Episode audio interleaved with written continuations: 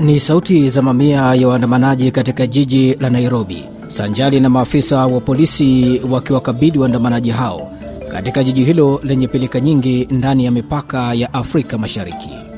Kulikuwa na hatari kubwa sana katika uchumi wa nchi. Tuliweza kuona you know, maduka zimefungwa, maofisi zimefungwa, ma viwanda pia ziliweza kufungwa. Maandamano ambayo yanaruhusiwa chini ya katiba ya Kenya wakati huu yameonekana kuwa na uharibifu wa mali na kugharimu maisha ya watu.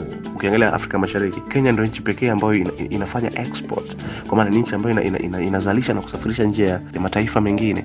Hasa uki, ukiendelea kuwa na vitu kama wafanyakazi hawataenda kazini, hakutakuwa na uzalishaji.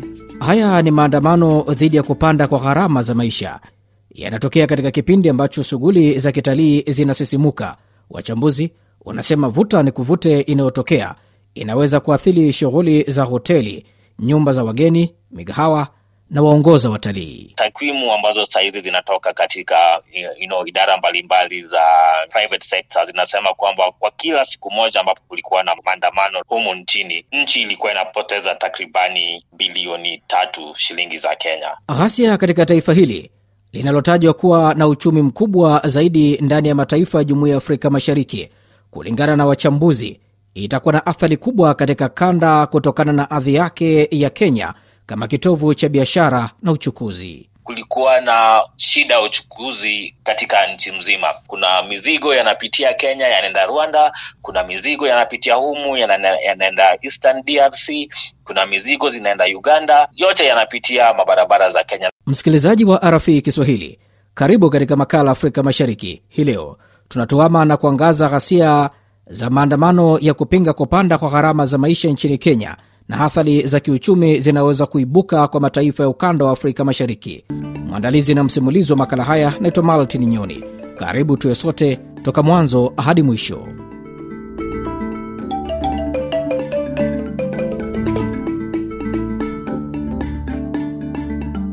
Kukosekana kwa maandamano ya amani ya kisiasa yanaweza kuleta athari hasi katika kipindi cha muda mfupi na muda mrefu. Kusinyaa kwa shughuli za kiuchumi kunaweza kuchangiwa na kupungua kwa uzalishaji, kuvurugika kwa mnyororo wa usambazaji wa chakula na kusababisha kupungua kwa mauzo ya nje na watu kupoteza kazi. Maandamano yaliyoitishwa na upinzani kupinga gharama za juu za maisha na mswada wa fedha wa mwaka 2023 uliozuiwa na mahakama baada ya bunge kuunga mkono. Daniel Uminde, yeye ni mfuatilizi wa maswala ya kisiasa na kiuchumi kutoka Nairobi nchini Kenya, anasema maandamano yalipelekea shughuli za kiuchumi kuwa za kusitasita. Kulikuwa na athari kubwa sana katika uchumi wa nchi. Tuliweza kuona you know, maduka zimefungwa, maofisi zimefungwa, maviwanda pia ziliweza kufungwa kwa sababu kulikuwa na ugumu wa wafanyikazi kufika kazini. Ya, yale maduka na viwanda pia walikuwa na Uh, na hofu kwamba labda wakifungua sehemu zao za kazi zitaweza kuvamiwa, mali yao yataweza kuporwa. Maandamano kama haya yanatajwa kuleta matokeo hasi kiuchumi kama yale ya mwaka 2016 wakati viongozi wa upinzani walipodai mageuzi ya tume ya uchaguzi. Kila biashara nne kati ya kumi ziliathirika.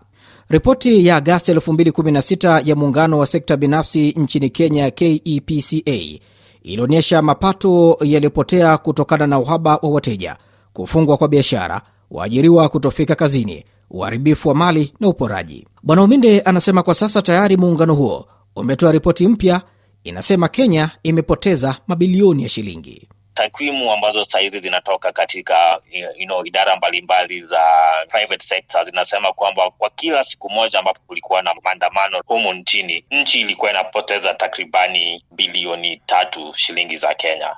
So huo ni mpigo mkubwa kwa sekta ya biashara humu nchini. Ghasia katika taifa hili la ukanda wa Afrika Mashariki, kulingana na wachambuzi, itakuwa na athari kubwa katika kanda kutokana na hadhi yake Kenya kama kitovu cha biashara na uchukuzi, kama ambavyo mwadhiri kutoka kitivo cha biashara na uchumi katika chuo kikuu cha Dodoma, Prosper Kaviche, anavyoeleza. Kunapokuwa na disruptions, maanake mizigo haisafiri. Hawa watu wa cargo, hawa wa truckers hawasafirishi mizigo kwa kuhofia kuharibika kwa mizigo yao, kukutana na watu waandamanaji na vitu kama hivyo.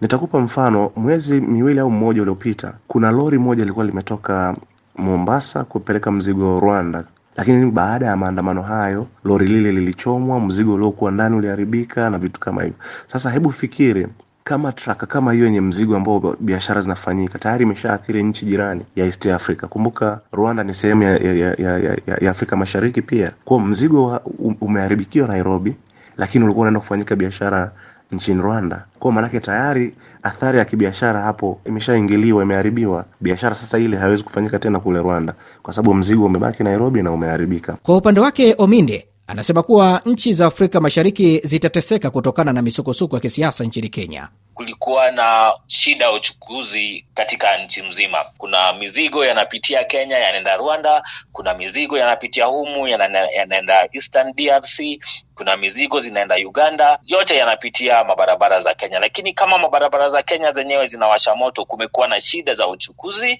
na athari hii ilikuwa imeweza kufikia yale mataifa yote wanayotegemea nchi ya Kenya kusafirisha mizigo yao. Msikilizaji wa RFI Kiswahili, swala la amani na usalama ni moja ya kipaumbele cha mwekezaji yoyote.